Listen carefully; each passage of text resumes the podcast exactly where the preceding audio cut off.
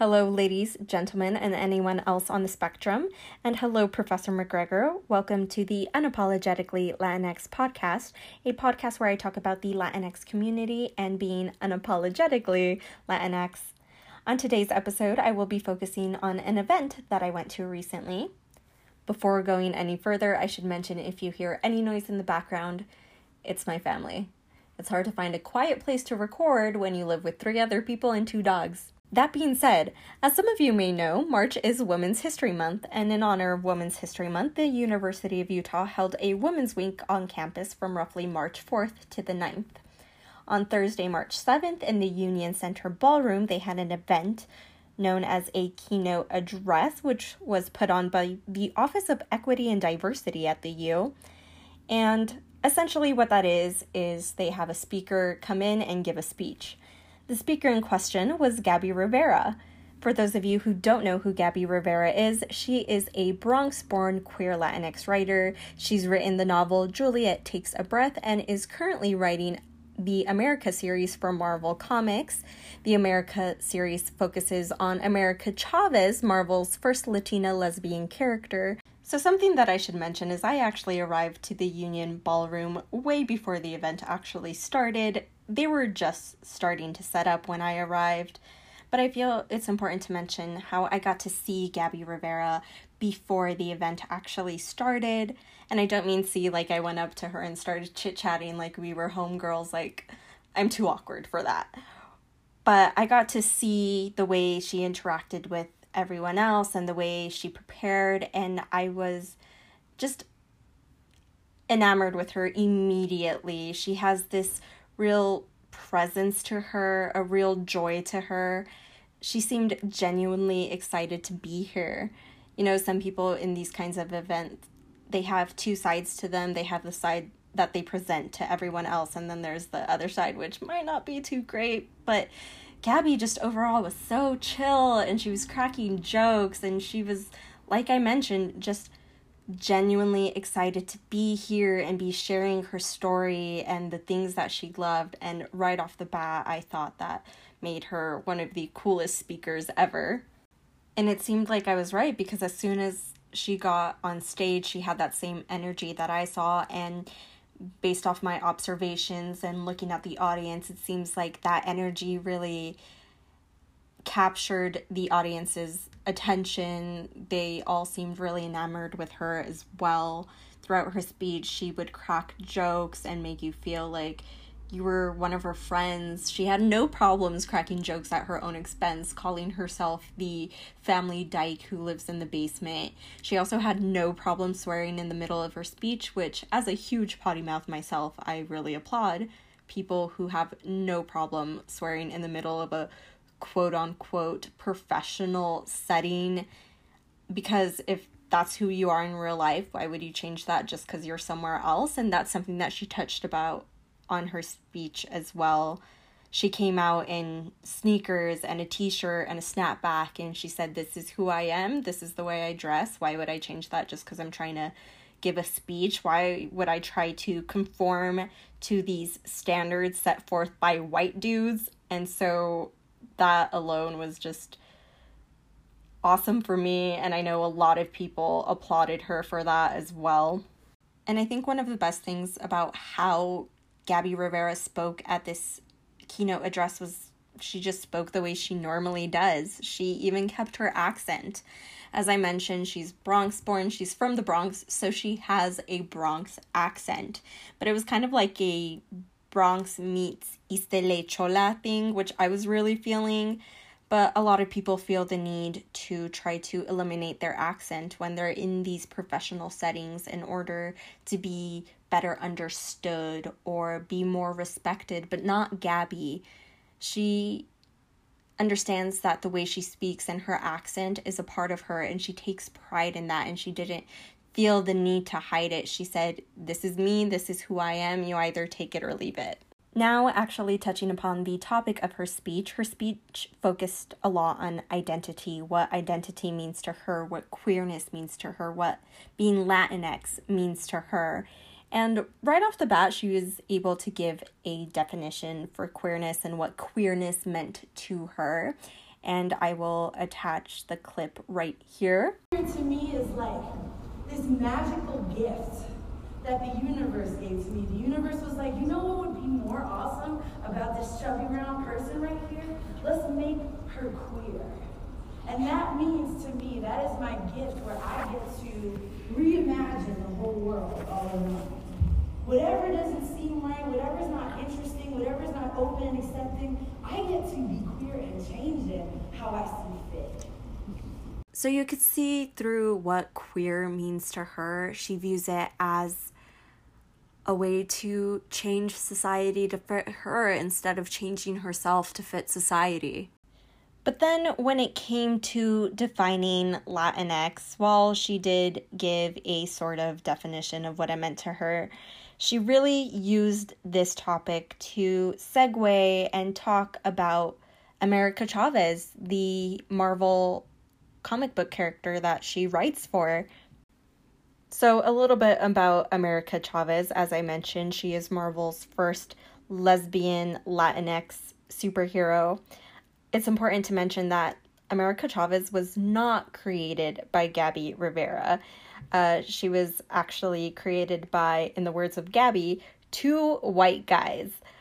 Um, according to Gabby, America was very generic. She had no country of origin, nothing really to her. It was just one of those things where you see a brown character and you're like, oh yeah, she's definitely Latinx.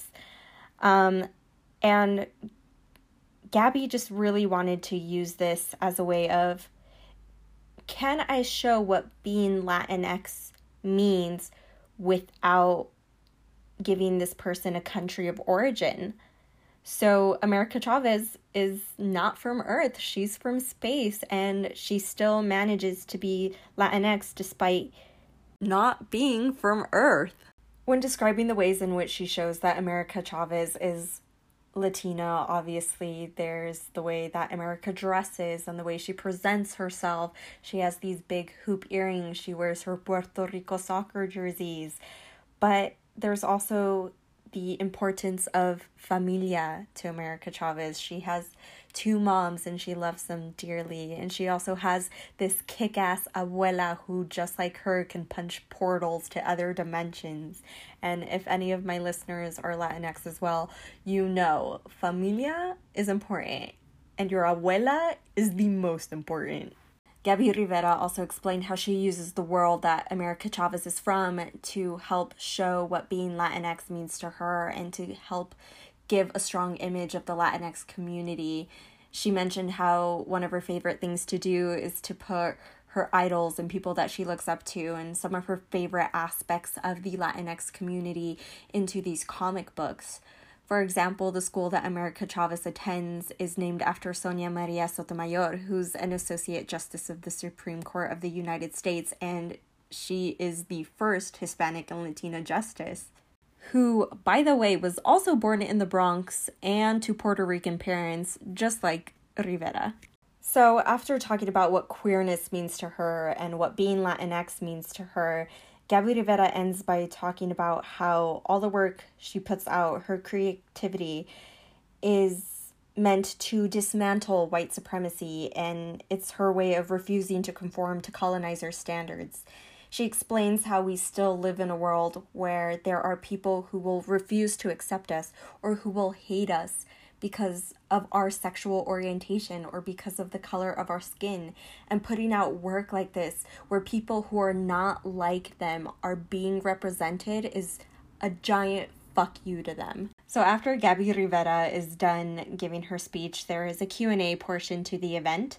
And one of my favorite moments of this Q&A portion was when Gabby was asked about her coming out story this was my favorite partially because she's so funny about it, but also because she was able to turn something that hurt her and that honestly was kind of dark in the sense that her mom wouldn't accept her to something that's still easy to talk about and easy to relate to. And I will just post a clip of her talking about her coming out story right now. But when I came out, my dad had gays in his family, so he was just kind of like a dad. He opened the beer and was like, okay, so is Jackie, go have a talk, you know what I mean? and my mom, though, my mom was like, my mom was wrecked. Um, she was really worried about my salvation. She was more terrified for my soul of not going to heaven and being with her than anything else. And, and when I started to realize that, um, she also did something that really saved me too. She was like, I don't understand this. I don't think this is of God. But I love you so much. This is your home. And you want to go with her. And her leaving that love on the table, like, that was all she needed to do. I also realized that her journey to accepting me wasn't my journey to drag her. I kind of like let her do her own work. Like she had to, and she did. My mom has done her own work. She's gone from like, you know, praying about, actually also praying for me to not begin anymore. A lot of prayers about that in the house. Um, to one time she went to a church reunion and she finally came out as a mother of a lesbian daughter. And the church ladies wanted to form a circle around her to pray the gay away from me. Hmm. And my mom said, no, thank you, my daughter's fine. She left the church.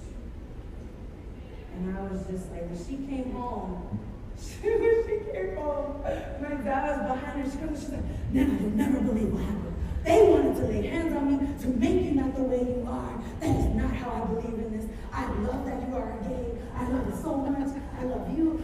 I should have babies. And all that. She came me so mad. She came me so mad. And I was just like, I, I didn't have to do that. She did that work on her own.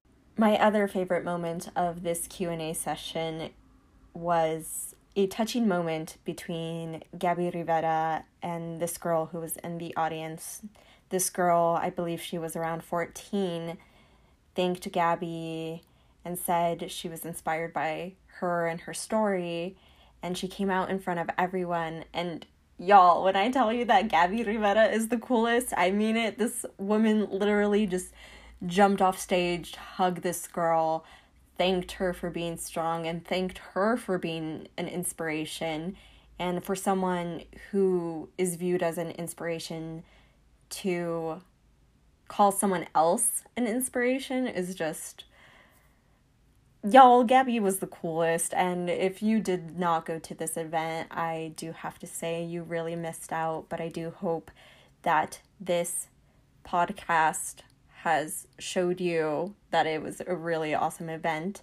And in case you don't believe me or you're sick of my voice here are a couple other people's opinions.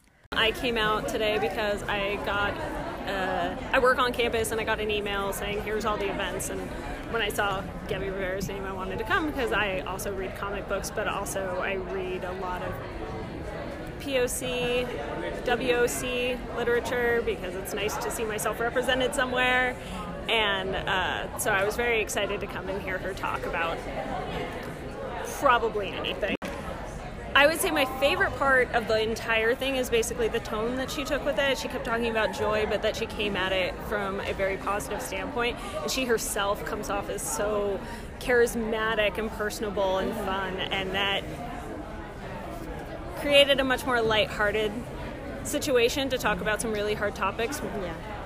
And I appreciated that. I've always loved the America comics. I've read comics for years, and seeing like all of the other people and the impact that she's brought together just in this room is so cool and so powerful. It was awesome.